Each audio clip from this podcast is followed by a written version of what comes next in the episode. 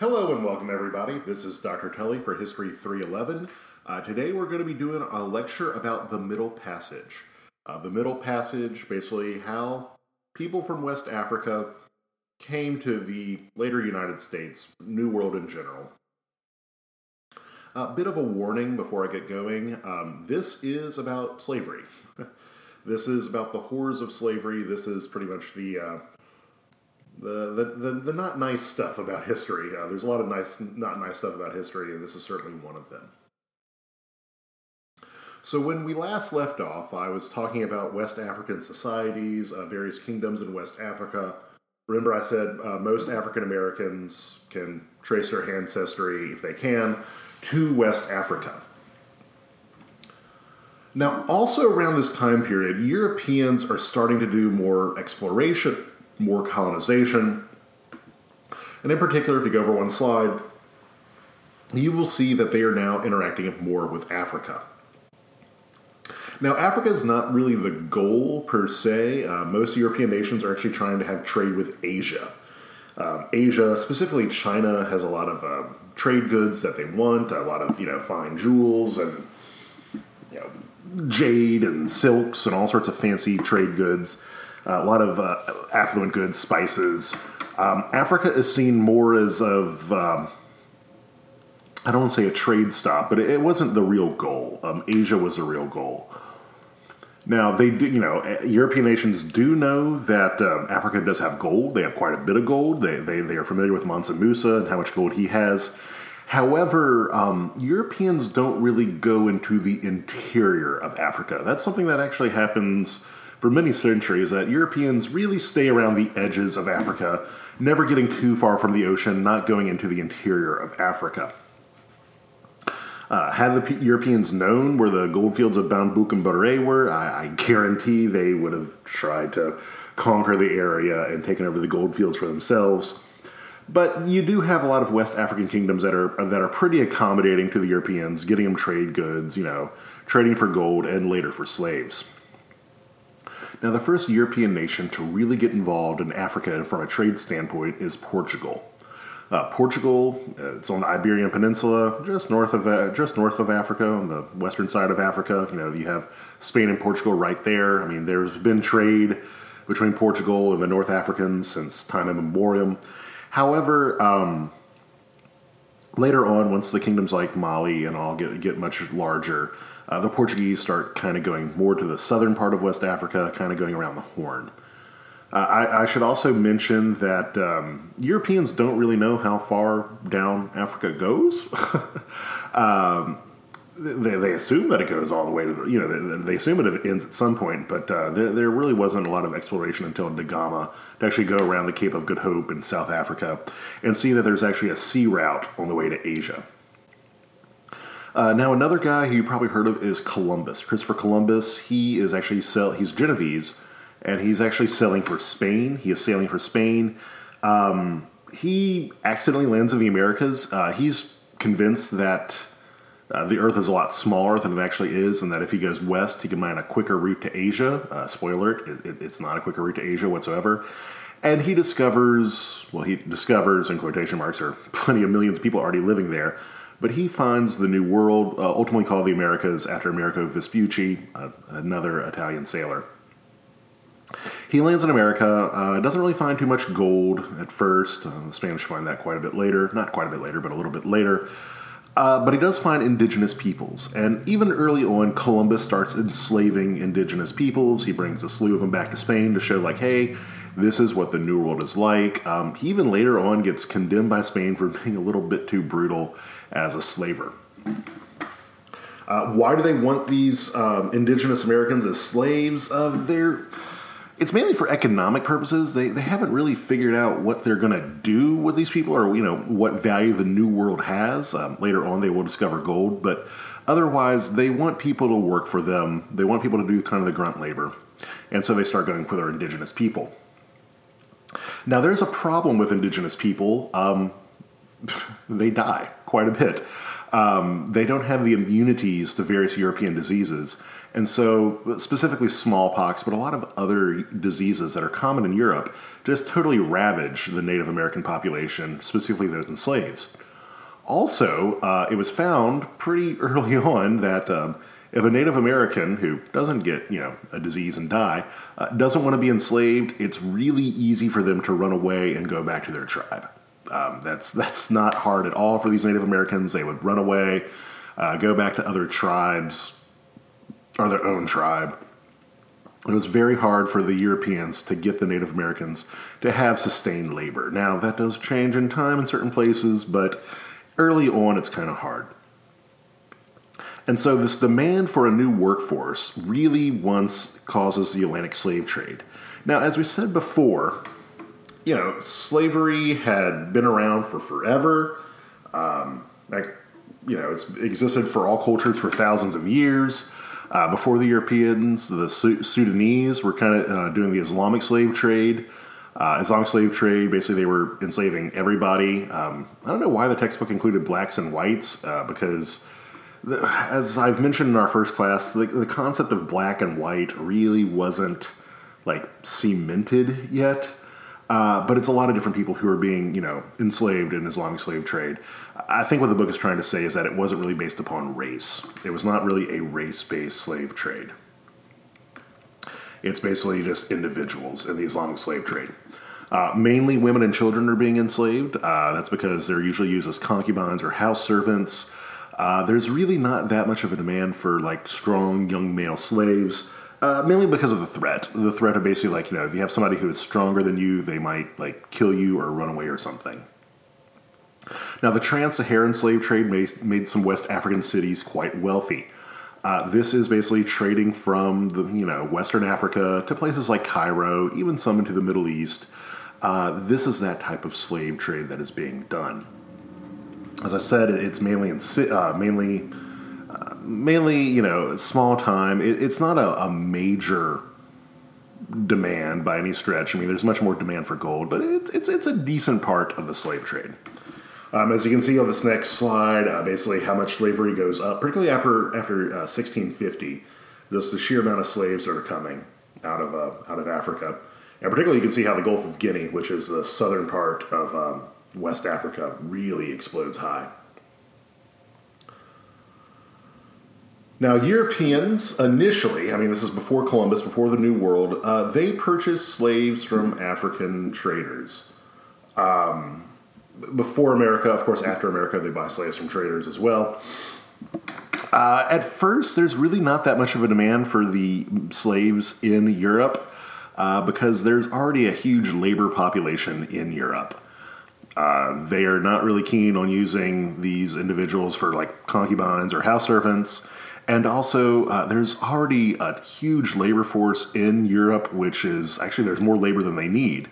Uh, there's actually a problem of too many people in Europe, and there's uh, there's fears of like you know peasant uprisings and revolts and things like that. So they really don't want to bring in slaves into there.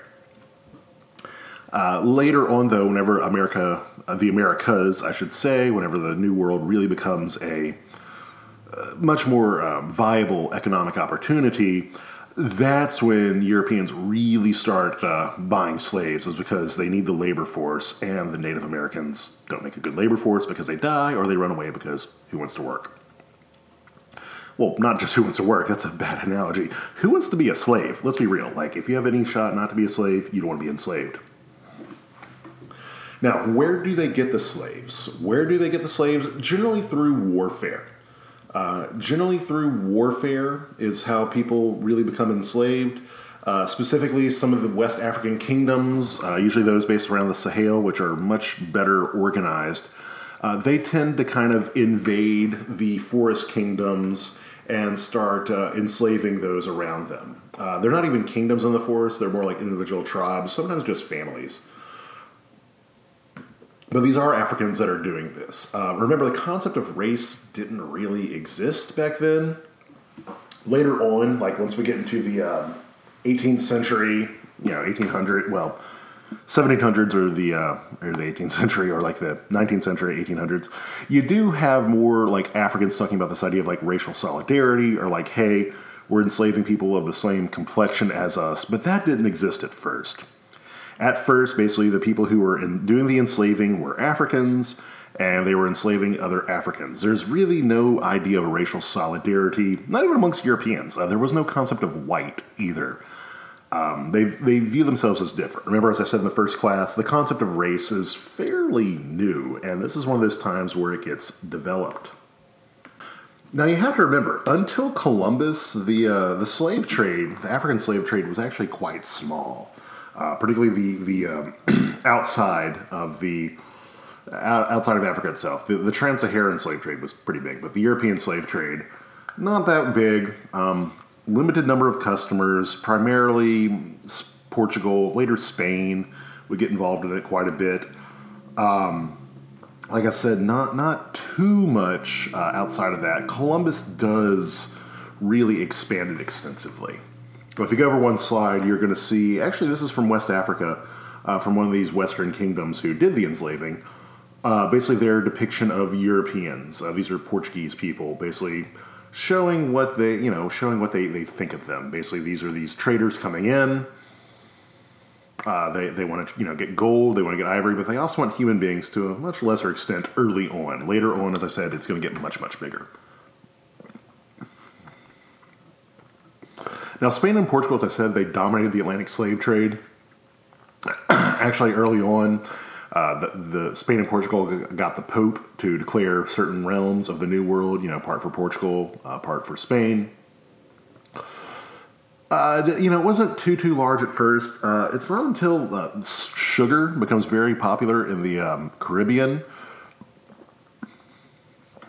that slavery really, really, really starts getting uh, much bigger. The other unique thing about slavery in the New World um, and when I say America, I don't mean the United States, but you know the, the, the New World, the Americas, North and South America, is that it becomes increasingly based upon race. This is the first time where you really have concepts of race and the idea that one's uh, standing, uh, class, caste, whatever you want to call it, that one's standing was based upon race. Remember, before this time, uh, particularly in the trans Saharan slave trade, people of all different complexions were enslaved you know, lighter complexion, darker complexion, what we would today would call black and white, they were all enslaved. But now, for the first time, actually the first time in human history, people are being deemed as being slaves and perceived as slaves based solely upon their complexion, based solely upon their race. This is where concepts of race start coming out. The concept of black and white uh, whenever we're in class on Monday, I'll probably talk to you about the concept of the other. Uh, that's that's one of my big concepts you need to know for this class. Actually, for any class I do, is the concept of the other. Uh, simply put, the other is how human beings define themselves in opposition to something else. It's kind of like a scapegoat or something. An other, just this kind of individual that you can define yourself against. And what happens is that dark complected people who were from Africa became viewed as others, like a, a solitary group viewed on the lower end of the social spectrum. This is where I say that slavery in the United States was based, sorry, slavery in the Americas was based upon race.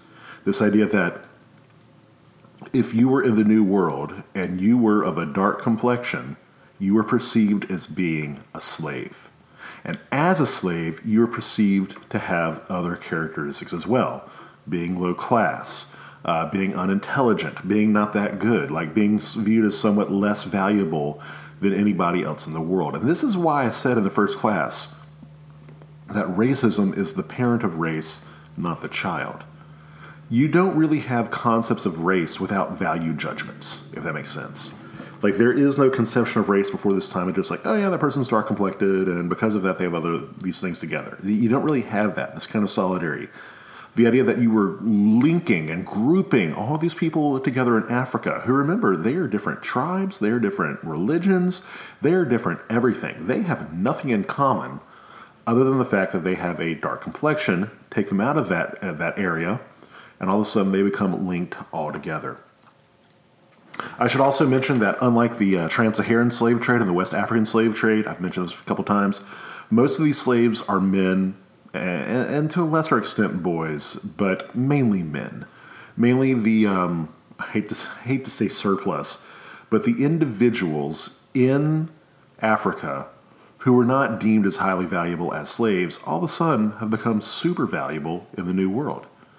In West Africa, they're worried about the male, you know, the strong young male slaves uh, being warriors and fighters and, and, you know, overthrowing their masters. Take them an ocean away. There's no way that they could escape or really go anywhere. Now they've become prime, you know, farmhands. You know, they've become prime, you know, picking sugar or doing the planting or doing manual labor. If you go one more to the map, you're going to see this uh, kind of a pretty good example of what the triangle trade was, kind of early on. Uh, oftentimes, we talk about slavery in terms of the Middle Passage, which is literally the passage between Africa and the New World. Um, you know, you do later on when you have the triangle trade, where it goes on from North America to Europe, from Europe to Africa, and from Africa to North America. Um, as you can tell from this map, I mean, kind of ignore the Trans Saharan trade, which is its own baby. But, you know, once you see where are all these slaves going, you see that pretty much most of them end up in the Caribbean. But a lot of them end up in the Caribbean. Um, a lot end up in the Caribbean if they ultimately end up in the New World. Sorry, end up in the United States, the later United States. But as you can see, if you look at the sheer numbers, the most slaves are going to Brazil. Most African slaves go to Brazil. And here's the thing with Brazil it's not a great place to be a slave. Uh, they would literally work them to death. Like, that was part of the equation for basically if a slaver bought somebody and brought them to Brazil, they figured they might get a good eh, five to six years of labor out of them before they ultimately died of disease or overwork or something. Uh, it's not only it's not until you get into places like uh, you know the Caribbean and also really in the later United States where slave mortality rates get a lot lower. But most slaves end up in either the Caribbean or in Brazil. In Brazil, they get worked to death. Uh, they get worked to death. Uh, in the Caribbean and these, some of these sugar plantations, mortality rates are quite a bit lower. They're able to uh, survive. Some of them have children, and that's where you kind of get the, the population of the Caribbean now. Uh, North America was not very large for slavery at first, and certainly not very popular. We're going to talk about that more when we get into colonial America next class, next lecture, I should say. But uh, most slaves actually end up either in Brazil where they get worked to death, or the ones who like survive, they end up in the Caribbean. Uh, Martinique for the French, um, sometimes Haiti for the French. Uh, the, the English prefer going to Barbados. Uh, we'll talk about that in a second.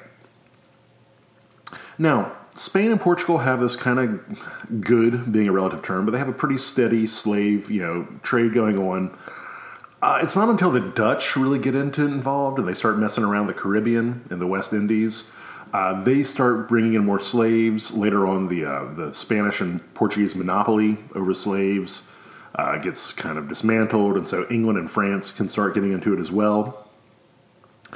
Um, England and France follow the Dutch. Uh, one th- another thing you're going to see quite a bit in the history of slavery that new crops increase slave demand. Uh, sugar is the first one. The second one that really causes a huge spike in demand is tobacco. Uh, tobacco comes into it. Uh, fun fact, fun fact, this is not a fun fact at all. Uh, the same guy who introduced slavery to England also introduced tobacco to England. Um, if there is a Hall of Fame for like worst people in history, he might be on top of it. Um, Admiral Sir John Hawkins was not the first person, the first European to ever enslave an African by any stretch of the imagination. Uh, he was the first one who showed that they could make it profitable. Um, he was the first person to show England, hey, we can get really, really rich off slaves.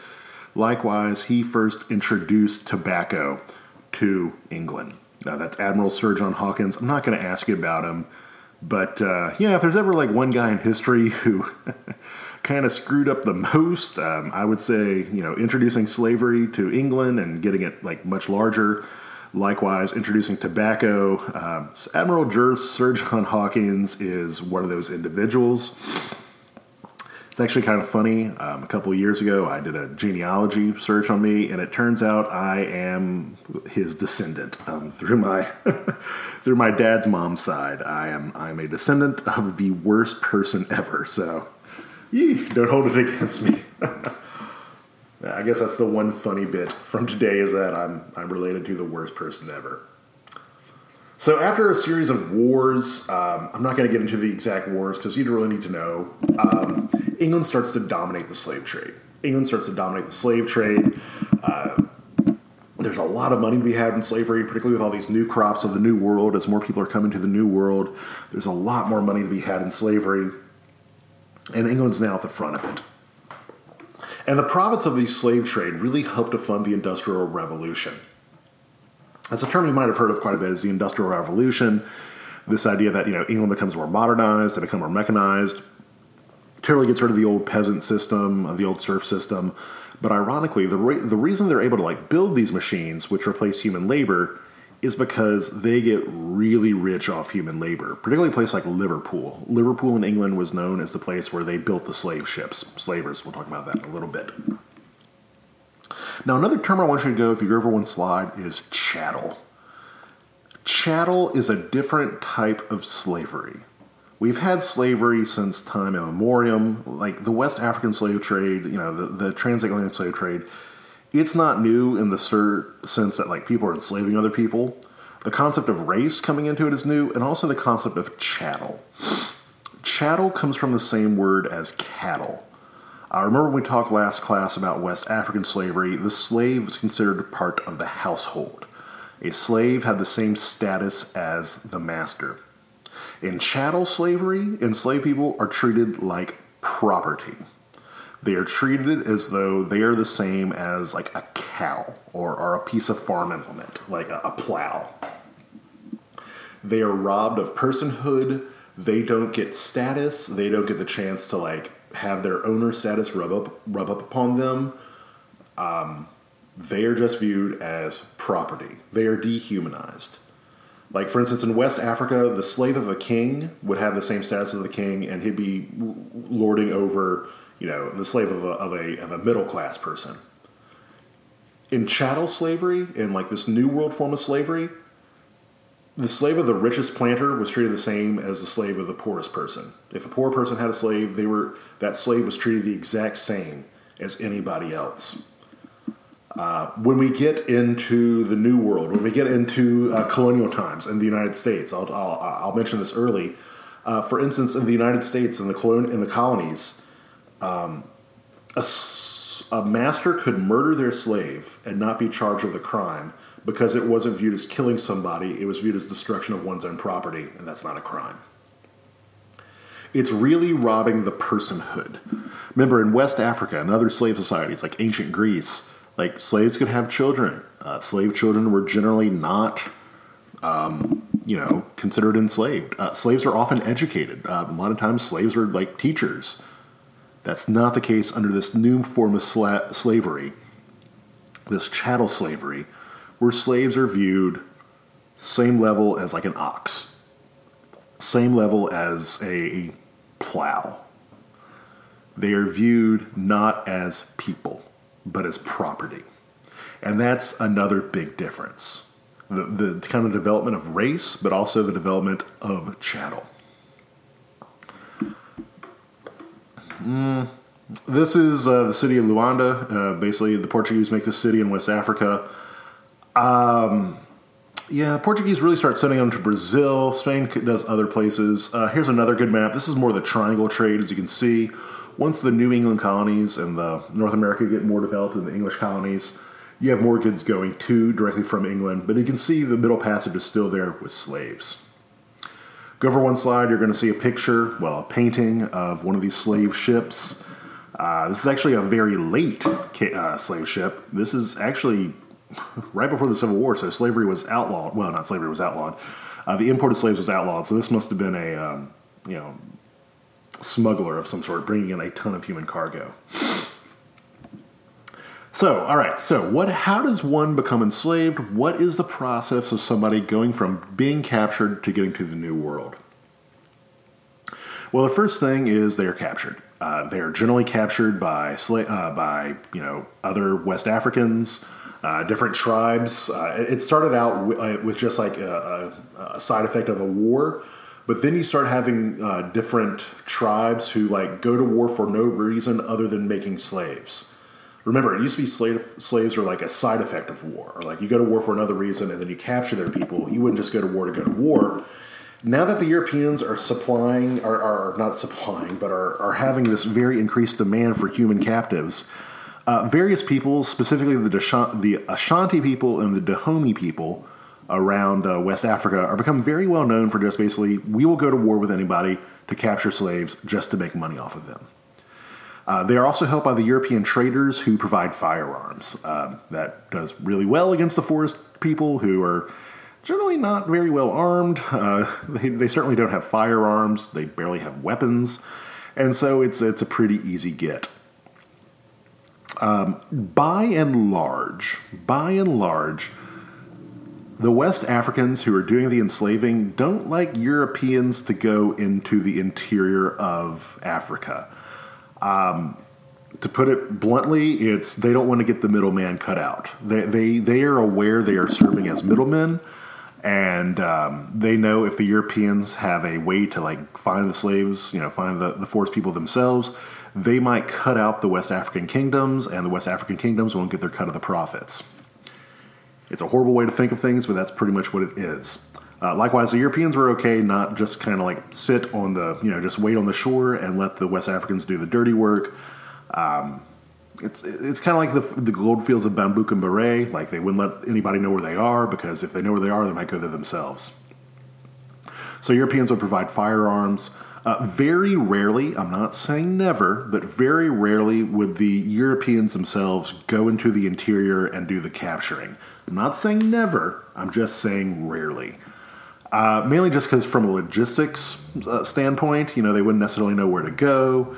Uh, getting too far from one ship and supply lines could mean death. I mean, Europeans were terrified of the interior of Africa for many centuries after this, uh, just because they didn't know what all was going on there.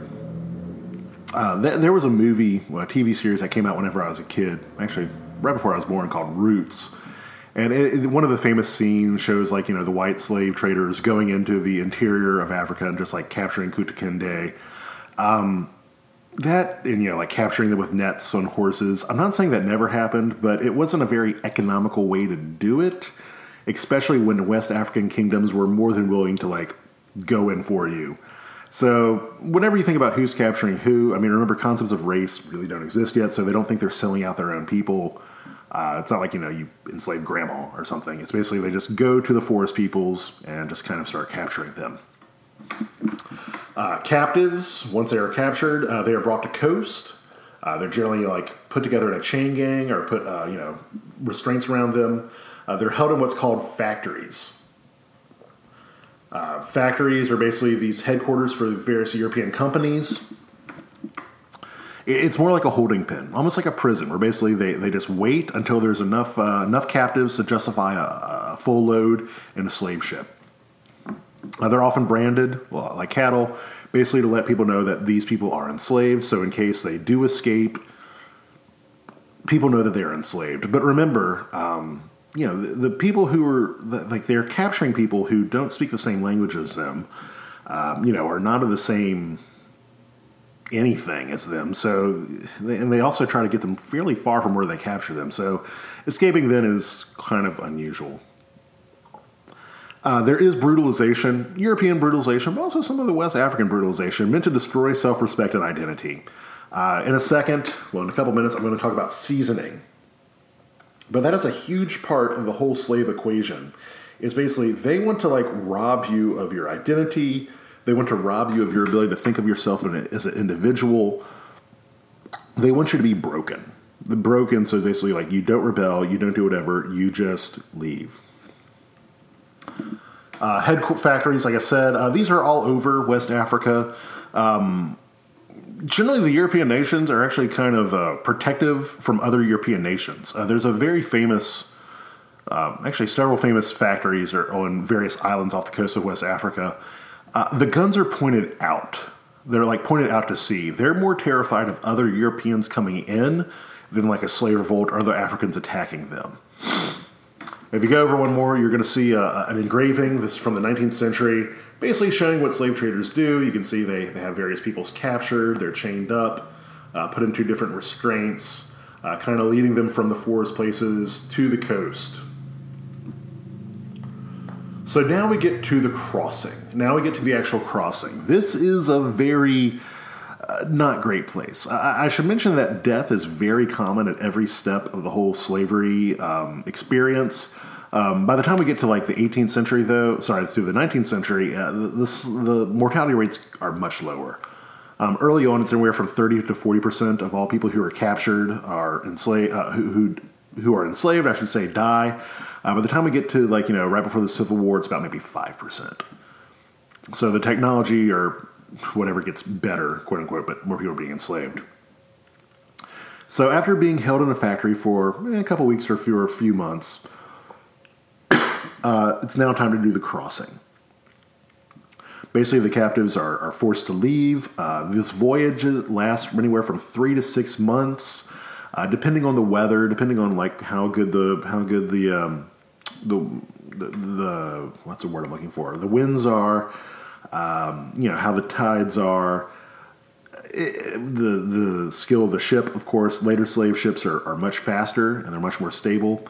Um, so they can usually make it about three months. But um, early on, it, could be anywhere from, I mean, six months is a bit long, I would say, um, unless you got something, a very bad weather or very unfortunate luck. Uh, it would usually take you early on, eh, four, four and a half months. Uh, by the time you get to like right before the Civil War, it'll take three months. Why would it cause delays? Well, uh, a lot of times it just could be another European nation. Uh, European nations were very known for like trying to fight each other, trying to like capture these various slave ships and steal the cargo, which is slaves. Remember, in chattel slavery, I mean, I hate to say it, people were worth money. Like it was viewed as just like an inventory, and they wanted to take it. Uh, likewise with piracy, uh, very common for pirates to come and try to steal slaves because they were worth money and they could try to make money themselves. Uh, some natural causes would be a thing like a hurricane. Uh, there were hurricanes back then, and they didn't know how to track them. Um, you know, I, I, know nowadays we get you know weeks, if not day, well, days, if not weeks of preparation for where a hurricane will be. Uh, they didn't have that back then. You know, a hurricane would kind of come. A hurricane would just totally destroy one of these ships. Likewise, uh, equally dangerous is the doldrums. Uh, the doldrums are a part of the Atlantic Ocean, kind of near the middle, where it's known for not having a lot of wind. Uh, without a lot of wind, you're really not going very fast, and you would run out of supplies. Uh, you have to remember, this is an. We'll talk about that in a second. But when you're talking about like the slave technology, if you go over one, uh, one slide, uh, the ships are called slavers. Uh, the, the, ships are called slavers. Um, you know, so the people who do the enslaving are called slavers, but the ships themselves are often called slavers.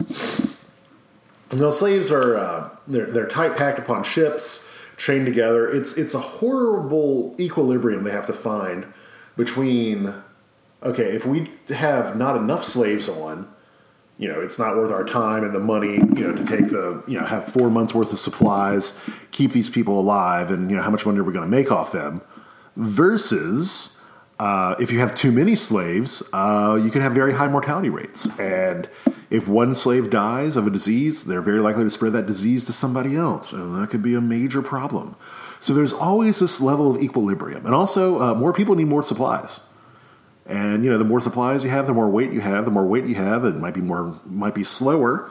Also, if it goes longer, um, you know, so the supplies might go bad, it might rot, you might have an outbreak. It's it's very very meticulous math they have to do for it, it's I call it the devil's like math, honestly, because it's just like it's horrible. You're trying to figure out how many people are going to die or not die, so you can make your money. It's, it's you are weighing human life in exchange for money. Uh, by the way, if you're wondering how much does a slave cost, um, in modern day money, the, the, figure I like to use in modern day money is about forty grand. Um, about forty grand in modern day money is about how much a slave would cost. It varied wildly based upon the region, what type of slave they are, what type of health they are. Uh, we'll talk about that more later, but uh, just just just think in your head about forty grand. So you know, a fairly decent amount of money that you could get off of a slave. Also, epidemics are fairly common. Uh, sorry, my, my knee just hit my desk. Uh, epidemics are actually pretty common in this time period. Uh, dysentery, they call it the bloody flux. Uh, dysentery is pretty much where you poop yourself to death. It's not a very pretty way to go. Uh, it would cause high mortality rate. Also, like things like suicide would happen quite often. Uh, basically, the uh, you know the slaves would get just despondent and uh, not really go along with it. Uh, by the time we get to the 18th century, slavers had improved in their technology, uh, the, the, boats. Uh, they were built to resist storms better, better ventilated, and also included like hardware specifically for enslaved peoples. Uh, the earliest slavers were just cargo ships that would like carry cargo. I don't know, bananas or grog or whatever. You know, tropical plants, not necessarily human beings. It's only later on that they start designing ships specifically designed to carry human beings, um, have bondage hardware, pretty much just like, you know, uh, handcuffs every so often to make sure you got people there. Uh, the best slavers were made in Liverpool. Uh, Liverpool, England becomes very well known for their slaver technologies. And that's not a word you usually associate with slavery especially with the with the voyage over, is technology. But just think about it; they're using specific designs to make sure they can fit more slaves in there, uh, make it go a little bit faster, and make sure that the slaves survive a bit better, so they can make more money. If you go over one slide, you're going to see a very famous picture of. Um, uh, British slave ship, so how many Africans were on there? Um, yeah, it's uh, it's a lot. It might actually have been underreported. Uh, there was there was math. I want to say it's like you could have two slaves for every ton the ship was. Uh, that was that was supposedly the regulation. Uh, that was like the code, if you would. Uh, that was not followed very often. These spaces were cramped. Uh, usually not enough to have a person stand up. Usually you can only lie down or maybe crawl around if you're allowed to if you're allowed to move in general. Um, you know, sanitation is a major issue. Uh, basically, whenever you go to the bathroom, there's really nowhere for it to go, so it just kind of lays there. Um, these places are hot, they smell bad, disease runs rampant. Uh, they try to keep men and women segregated. That doesn't happen too well. We'll talk about what happens to the ladies in a second, but it's a real mess. Uh, we know what life on one of these slavers is like because, well, we have different accounts. Uh, for instance, Olaudah Equiano, he was a slave himself. Uh, he was captured in Africa and actually was sent to the West Indies. And later on, uh, he, he got out of slavery, got educated, uh, learned how to read and write, and actually wrote a book uh, kind of describing his experience, his memories of it. Uh, he recalls basically the, the, slave ship being overcrowded, uh, being very unsanitary. Uh, he gets sick, almost dies at one point during his uh, voyage over, just because of all the you know poop and pee and nasty stuff all kind of coming together. Uh, he says it's very dark. You know, you're on the undercarriage of a boat. Also, uh, the chains could be chafing. Basically, wearing chains all day long and you're sweating, it like could really like ruin your skin, chafe your skin, mess you up really bad. Uh, he talks about the desperation of a lot of these slaves. Uh, you got to remember these people may or may not know each other from Africa. A lot of times they don't. A lot of times they're from different villages. They have different languages. They have different traditions. Um, they may, you know, you may not be with somebody you know, and a lot of times they get desperate. Um, some of the slaves would just jump over to, to make sure that, like, you know, they they would theoretically you would swim, try to swim back. Uh, that was only within the first week or so that, like, you know, whenever you were still in sight of uh, the African coast, that you had a lot of people try to jump over. Later on, of course, uh, people would jump over in the middle just to get out of it and, and die, to drown. Uh, later on, some of the slavers would try to prevent this by chaining slaves together. So basically, they're like two together, and they, you know, so that one would resist the whole jumping over thing. But sometimes two would jump over at the same time. Now, the slavers themselves, the the individuals, the people doing the enslaving, they were aware that you know it's not good for people to just sit in darkness for like three months and like in their own filth And so they, they, they didn't understand germ theory or modern day medicine, but they knew it's important for people to like come out every so often, uh, to move around, get get the blood the blood pumping, you know, get get your uh, muscles moving, uh, so muscles don't atrophy. You have to remember they want these slaves to come back. To, they want these slaves to come to the new world in pretty good shape. Uh, they're trying to make money off of them, and you're not going to make a lot of money off of a very sick slave who's too weak to do anything and infertile. So they would force the slaves to do things like walk around, to dance, do exercise. Not all the time, maybe maybe an hour or so a day. Um, not all at once as well. They kind of had a cycle where basically they, they, the the deck of a ship could not fit all the slaves that were underneath there. But they'd have like a cycle where they bring a couple slaves out, make them dance and sing for a while to basically make sure that their muscles don't atrophy. Um, you know, get them a chance to get out for a little bit. If you go over one more slide, you'll see a picture of Olaudah. Um, he actually gets a photograph later on. Um, no, that's not a photograph. That's a painting. It's a, it's a photograph of a painting uh, done by Sir Joshua Reynolds. Um, yeah, there you go. Uh, that, that's him. He, like I said, he later becomes fairly well known. Another one you might be familiar with is John Newton. Uh, John Newton starts out as an indentured servant. Uh, indentured servant is somebody who sells their labor. Um, so theoretically, the same status of a slave but it's only for a period of time. After like seven to ten years, once you get to the colonial times, it's seven years. Uh, a person is freed. It's basically if they want to get passage or if they want to learn a, cr- a trade or something, they would become an indentured servant. John Newton is one of these. Uh, he starts out as an indentured servant. Later on, he becomes a crew member and finally captain of a slaver. Uh, he works on a slave ship as an indentured servant for quite a while. Uh, once he, you know, works off his indentured ship, he becomes a crew member and then later on he becomes a captain himself. Um, he made several voyages from West Africa to the West Indies, uh, doing it quite a bit. He left a very prolific diary where he talks about um, you know his life as a slaver, uh, his life as a captain, going around, sailing around. Um, you know, I, am not going to give any passages of it to read, but if you want to, you can read them. He, he, he's very blunt about, like, you know, I had to pick up 50 slaves because I can only fit, you know, 30 in there, but I figured a couple are going to die, and I picked up this much grog and this much food because I want to feed them, but I don't want to feed them too much. And it's, it's very um, stark how much he is.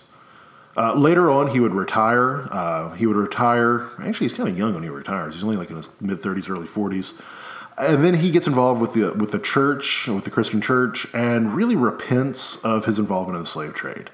Uh, he he realizes that like all the things he did were pretty awful. He's like, oh my gosh, black people are people too.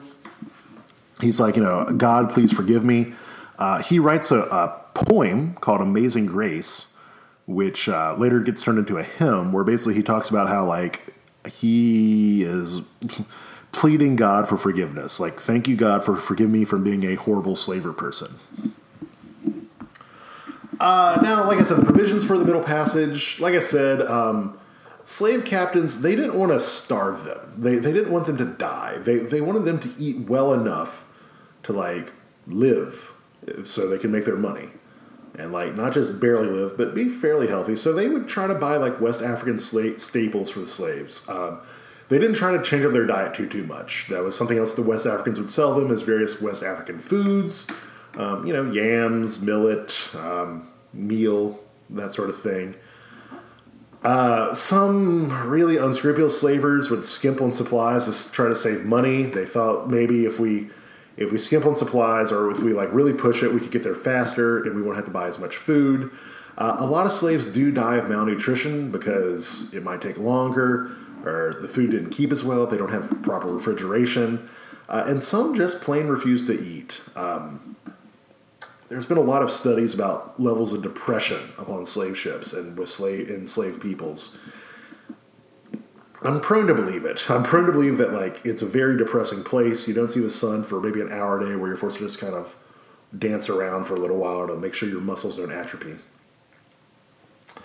Uh, the death rates, as I said, are pretty bad on slave ships. Um, like I said, when, when it started out, it's about 40% of everybody who gets on a slave ship dies. Later on, it's about 5%, but it's really not good. Um, dysentery kills most, smallpox to a lesser extent, but it's mainly dysentery. Uh, ships usually had a surgeon on them. Uh, a surgeon is just a general term for a, a doctor. Um, you know, they're, they're, they they did very rare surgeries, I should say. It's just more like a doctor. Uh, these ship surgeons were basically paid by the amount of slaves that came back alive. Basically, if you know if you're the surgeon on a ship, and if you're you know let's say you, you have a cargo of 100 slaves, um, you know if 50 die, you're not going to get paid very well. In fact, if more than 50 die, you're probably going to get fired. Uh, oftentimes these um, these surgeons would not listen to the various West Africans who might be like, "Hey, I know what's wrong with this person," or like, "This food's not good." Um, you know, here's some health stuff we know. Uh, a lot of times they viewed West African anything as superstition. Uh, even John Newton, he, he didn't think too much of West African religions, I should say. Uh, the slaves, whenever they did see what the uh, what the um, what the Europeans were doing, they often were kind of like confused by their beliefs and various practices of the captors. A um, lot of lot of disbelief, a lot of just like, okay, this person is weird. Um, Equidollar talks about that sometimes in his book, where he's like seeing the various things the Europeans were doing and just being like, that is some weird stuff. There is resistance, of course, some resistance at sea. Um, some of them rebel rather than face bondage. Uh, there are definitely some mutinies. There are definitely some mutinies. Um, don't really succeed. don't really succeed. Uh, the, the, you're more likely to have a mutiny like within the first couple of days uh, while you're still inside of Africa, because basically they're like, okay, maybe we can go back there or jump off and swim, or if we just kill the kill the slavers, we could you know commandeer this boat and go around. Um, that's why a lot of slavers don't let their slaves out of the cargo until they're out of eyesight of Africa. Uh, basically saying like, hey, you know, they don't know where they're going. They don't know, where, you know, they're kind of resign themselves to it. Um, like I said, other slaves would, you know, kind of refuse their captors by doing things like trying to drown themselves, like jumping over, um, also starving themselves to death. They they knew that the Europeans wanted them to eat, so they'd stay healthy. Um, later on, in the later slavery times, they would have special devices to force open people's mouths so they could pour gruel into it. And I should mention the slave food was not great by any stretch of the imagination. It was pretty much just to give people calories. Uh, they're generally fed two times a day, just like a spoonful of gruel or something, just, just enough calories to keep you alive and not starving. And not starving. Now, this is where it gets interesting, and I, I, want you to kind of dwell upon this for a second because I've described a lot of very brutal, cruel stuff. And there's been a lot of talk amongst different historians, different scholars, about this concept of cruelty. How much of this cruelty was intentional? How much of this was unintentional? Just how much of it actually occurred? You know, some have said that, um, you know, only the most cruel of slavers got talked about. Most of them tried to treat their, you know, human cargo fairly well because remember, it's a money making opportunity. You know, it, what benefit do you get by like maiming or killing something that ultimately is going to try to earn you money? Uh, so these scholars say that maybe the tales of uh, cruelty have been exaggerated. Others say, no, no, it probably was very cruel because you have to break the spirit of the individual, make them more likely to comply, make them, you know, more likely to accept their new lot in life. You know, three months is not that long of a time to really break somebody of something. Um, others have said that, um, you know, these slavers suffered just as much as the enslaved, and that's actually true for a lot of the earlier voyages. Um, the people doing the enslaving, even though they theoretically had better food and uh, more opportunity to walk around and do stuff, uh, they died as much of the same sort of diseases as the slaves did. So, is it really necessarily cruel if the people doing the cruelty are being treated just as bad? We'll talk about this in class, of course, but um, and also I, I should mention the primary cause of death for a lot of these people is uncertain. You know, is it are they just beating them up? um, for for no reason. Well, we don't know. I mean, it's not likely that a slaver would necessarily report that themselves because they would get in trouble with their bosses for you know ruining the cargo. We can tell, however, from like the writings of John Newton and other slavers that um, the, these the people doing the enslaving really were aware of the level of cruelty they were doing. They definitely did not think of their um, enslaved um, individuals that they had with them as people. They thought of them as cargo. And also you have this other of otherness to them. You know, you could call it cultural strangers as the textbook does. I prefer the term other. Uh, basically, you know, the Europeans didn't think of the Africans as the same. They thought of them as somebody else, and so they were prone to be very cruel. Now, why be cruel? I mean, that's that's a bigger question than just slavery, but you know, why are people cruel to one another? Eh, maybe talk about that in the quiz, cough, cough, hint, hint, or whenever we talk about it in class. Also, African women are treated quite bad on these slave ships as well. Uh, women in general were viewed as less valuable than men in the Afric in the sorry in the Atlantic slave trade. In the African slave trade, women were much more valuable. But in the slave trade of pe- sending people over to the New World, women were seen as less valuable. Um, you know, big, strong men were wanting to do the work. Women were really not known for doing the work in this time period. It's only later on in places like North America where you have a relatively equal male to female um, enslaved people ratio. Uh, however, we're talking early slavery when they're going to places like the Caribbean or to um, you know Brazil. Not a lot of women are being sent over, and the women who are sent over, yes, they tried to keep them in a separate compartment to you know stop them from being messed around with. Uh, that doesn't really help too too much. Um, they're often sexually abused abused by crew members, and I hate to say it, but also by the uh, other enslaved people themselves whenever they get a chance. So being an enslaved woman is not that great in this time period. Um, Probably because of this, African women uh, who do make it to the New World were actually less likely to like try to get married and have children of their own. Um, very well could have been because of the treatment they had on the slave ships. Now, once they actually make landfall, once they actually make landfall, uh, once they get to the West Indies, um, like I said, Martinique generally for the uh, French, Barbados generally for the English even once they get to the West Indies, they generally don't bring the slaves aboard uh, just quite yet. There's usually a week or two wherever basically they made the cargo cargo just as good as they could. They wanted to maximize the selling price, um, do anything they could to like try to make them look better, uh, try to get them healthied up. Maybe in, in you know when, now that they're closer to the to the land. They could like try to get more food, fatten them up a little bit. Uh, they want to get them to look as good as possible, improve their appearance and their health before they get sold.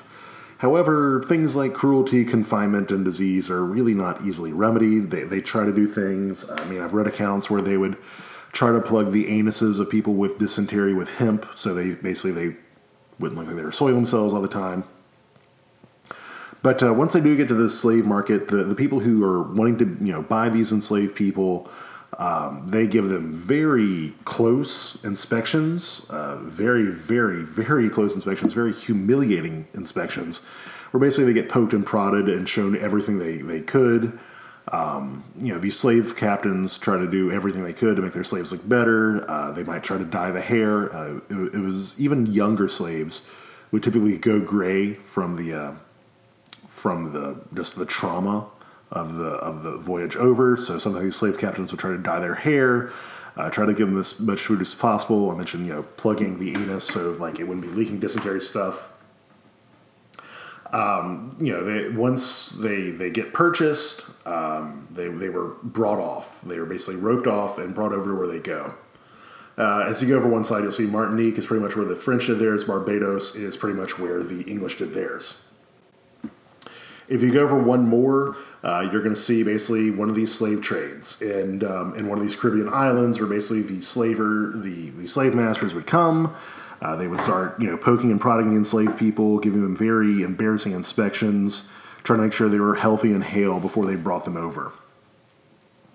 Now, this is generally where most of your slave narratives would end, but there's actually a very important next step, which actually has quite a bit of mortality rates too. Um, of all the people who die in slavery, uh, about a third of them die actually during what's called the seasoning process. Uh, the seasoning process is like probably the most important part of a slave, you know, voyage that you've never heard of. Uh, basically, seasoning is to put it in like animal terms, breaking something in. Uh, basically, it's it usually lasted a couple years, where basically you turn like fresh off the boat slaves into viable, effective workers. Uh, slaves are often uh, divided into three different groups. Uh, you have the Creoles, who are the most valuable. Uh, these were slaves who were born in the New World. They only knew slavery. Uh, you have the Old Africans, or um, who are Old Africans, what they were called them. Uh, these are people who, you know, they they are originally from Africa, but they've been in the New World for quite a while. These were the second most valuable. And the least valuable slaves were actually the uh, New Africans, or the saltwater Negroes, they were often called. Uh, these are people fresh off the boat, fresh in from Africa. These are actually the least valuable slaves. Now, why would they be the least valuable? Well, they're the most, they're the least seasoned. They don't necessarily know the language, and they don't know if they're going to acclimate to the area well. I mean, one of the things with seasoning, it's about a year or so to see if the slave is going to survive this new climate? You know, are they going to become acclimated to the food? You know, will they accept their new name? And, you know, will they be able to understand the language well enough so they could have commands told to them? You know, are they going to have the African broken out of them in a sense? Um, you know, somebody who is unseasoned is deemed as not a very valuable slave. I mean, they could be the biggest, strongest slave, but if they were you know, if they were just fresh off the boat from Africa, they may not be, they may not survive. Uh, the West African masters would give their slaves new names, um, uh, various various names. Uh, generally, they were like something out of the you know the the Bible, or actually very common was like names from antiquity. It's like you know Hercules, Apollo, things like that. Very common for to pick slave names from antiquity, but it's mainly basically giving one a new identity. Um, you know, um, give them a new name, uh, learn enough of the European language so that you can at least take commands. That's pretty much all they cared about is can you take commands or not. Uh, the, the they, they house the slaves with the Creoles and the old Africans, kind of training them as new recruits. Uh, generally, the people who come off the boat aren't working immediately because they, they don't want, the masters don't want them to like screw up the system. Uh, basically, you know, the, the, these Creoles, Creoles in particular, you know, those who are born in the New World, you know, they, they don't know too much about germ theory or whatever, but they know that people who are born in one land uh, typically stay there for quite a while. Now, when they do get kind of broken a little bit, you know, once they are able to, like, you know, learn enough of the language, they, they would do some labor, uh, generally the basic labor, uh, very much over under the eyes of overseers. Um, overseers weren't necessarily white. Sometimes they were black. Sometimes they were an old Creole slave or a you know old uh, old African slave who'd been there for quite a while. Uh, slaves, at least early on, they were able to like actually sell the surplus crops and save for future. I, I should mention that in the Caribbean, um, there's about 10 slaves, 10 to 20, you know, enslaved person, African persons, for every one white person, for every European person. So the slaves very much outnumber the white persons in the Caribbean, and they actually get a little bit more autonomy. Um, more autonomy than you might get in other places, like um, in the United States later on, where you have a much higher population of um, white persons, the ratio of white persons to enslaved persons. There's about two white people for every one enslaved person in, in uh, the later United States and the colonies. Whereas in a place like um, the Caribbean, there's anywhere from 10 to 20 slaves, African persons, for every one uh, European person. Uh, these new Africans do learn building. They learn, uh, you know, agricultural skills. Um, this, like I said, this went on for a couple months. Um, maybe to a year. Uh, the various criteria for basically saying if a slave was uh, broken or not, not broken, but was fully seasoned, uh, there's a couple different criteria. Uh, number one is simply survival. If they survive for a year or two, it's a pretty good assumption that they are going to survive from then on. Remember, about a third of all slaves die in the seasoning process, generally, sorry, a third of the slaves who do die die during the seizing process, generally because of survival. They might catch a disease, they may not acclimate to the climate, uh, their bodies may not adjust to the uh, food, uh, for instance, so that could be a problem. Likewise, adapting to the new food, pretty much no African food is there in the New World. Later on, the Africans would bring some stuff, but by and large, the food of the New World is completely different. Uh, the climate is completely different, and also the language. You know, do they know the language well enough to take commands? You know, be understood, speak the language well enough to respond if they're spoken to. Uh, do they think of themselves as their name, that sort of thing? Uh, the, the final criterion, and this is this is kind of bleak, but the final criterion for if a slave was considered fully seasoned was if they stopped trying to kill themselves.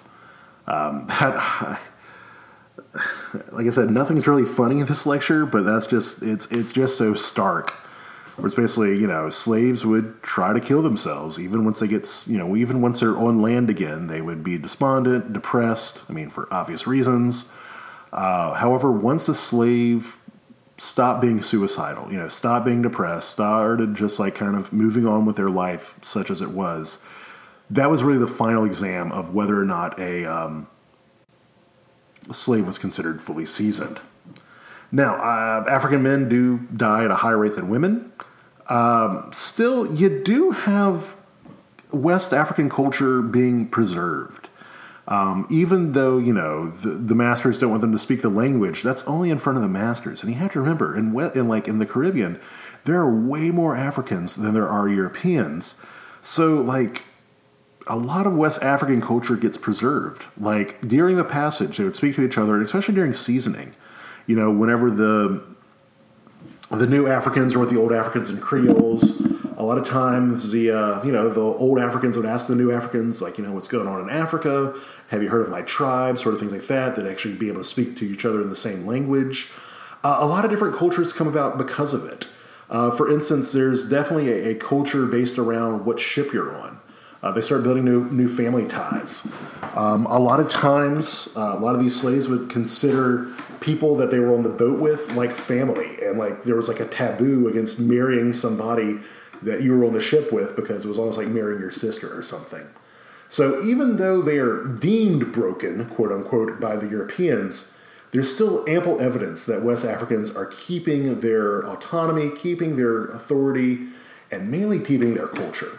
A lot of cultural stuff, particularly in a place like the Caribbean, where, you know, mortality rates do go down quite a bit, and you do have such a high enslaved population as opposed to the white population. Now, I bet you're wondering, what about Brazil? Well, the problem with Brazil, at least early on, they simply didn't survive. Like, slave mortality rate in Brazil, once you get like five or six year in, is about 100%. So there's really not a chance for much of a, um, at least early on, for like slave autonomy to exist in Brazil simply because they don't survive long enough. Uh, later on, of course, Brazil, you know, Brazil has a strong African influence nowadays. Uh, that's later on. We're talking early, early times. So, what does in the African slave trade? Um, a lot of it is English abolitionists. Uh, they, they use it for moral reasons. They say that, hey, these people are indeed human. God may not be exactly for it. You know, guys like Newton, you know, with his amazing grace. Uh, what really gets rid of it, though, is industrialization in England. Um, once industrialization really picks up in England, what was already a fairly large um, labor surplus gets even bigger. And I should mention, like, no slaves went to England, they mainly went to the New World. Uh, the Britain abolishes the Atlantic slave trade, and actually they made it in Somerset versus Stewart. It's a fairly famous law case where basically any slave who landed on English soil would become free. Um, this was not just for altruistic reasons. Uh, those people who do have jobs were actually quite afraid of slaves. Uh, they, they're afraid that they would take their jobs if they could not compete with them as a labor, labor force. So getting rid of slavery, and we're going to talk about this quite a bit, uh, just because somebody is anti slavery doesn't mean they're pro black, particularly before the Civil War. A lot of times they have very racist and um, self interest in making sure slavery doesn't come around. Not because they're great humanitarians, they just don't want the competition. Uh, Congress would ultimately outlaw the slave trade. Um, it's, it's permanently outlawed in 1820. You do have um, smugglers and stuff bringing in more slaves up until the beginning of the Civil War. However, after 1820, the domestic slave trade really, really gets big. Uh, weirdly enough, the people who want the slave trade to continue even longer are actually the people in West Africa. Uh, people like the Asante, people like the Dahomey, um, their whole economy was dependent upon the slave trade.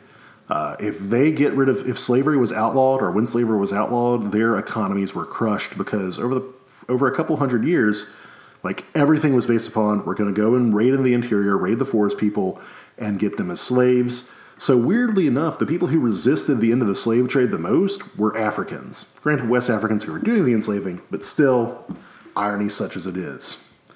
So, in conclusion, over three centuries, uh, slavery brings about 11 million Africans to America. Most of them come to Brazil and the Caribbean.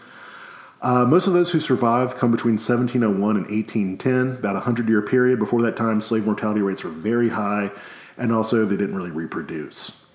Um, about 400,000 of these 11 million come to the later day United States. Uh, from that 400,000 come the 40 million Americans African descent who are around today. So pretty much uh, the African Americans, you know, African, you know, black folks in America, they are descendant from the 400,000 who came to North America, but the vast majority did not come to North America. The vast majority went to places like Brazil and the Caribbean. And so that is going to do it for this lecture. As I said, this is not a fun one by any stretch, uh, but it's a very important one. And when we talk in class, I want you to think about this idea of cruelty, but also how slavery changed, how they um, really adapted slavery based upon geography, but also the need. You know, slavery was not a monolithic thing by any stretch of the imagination. So for that, this is Dr. Tully for History 311.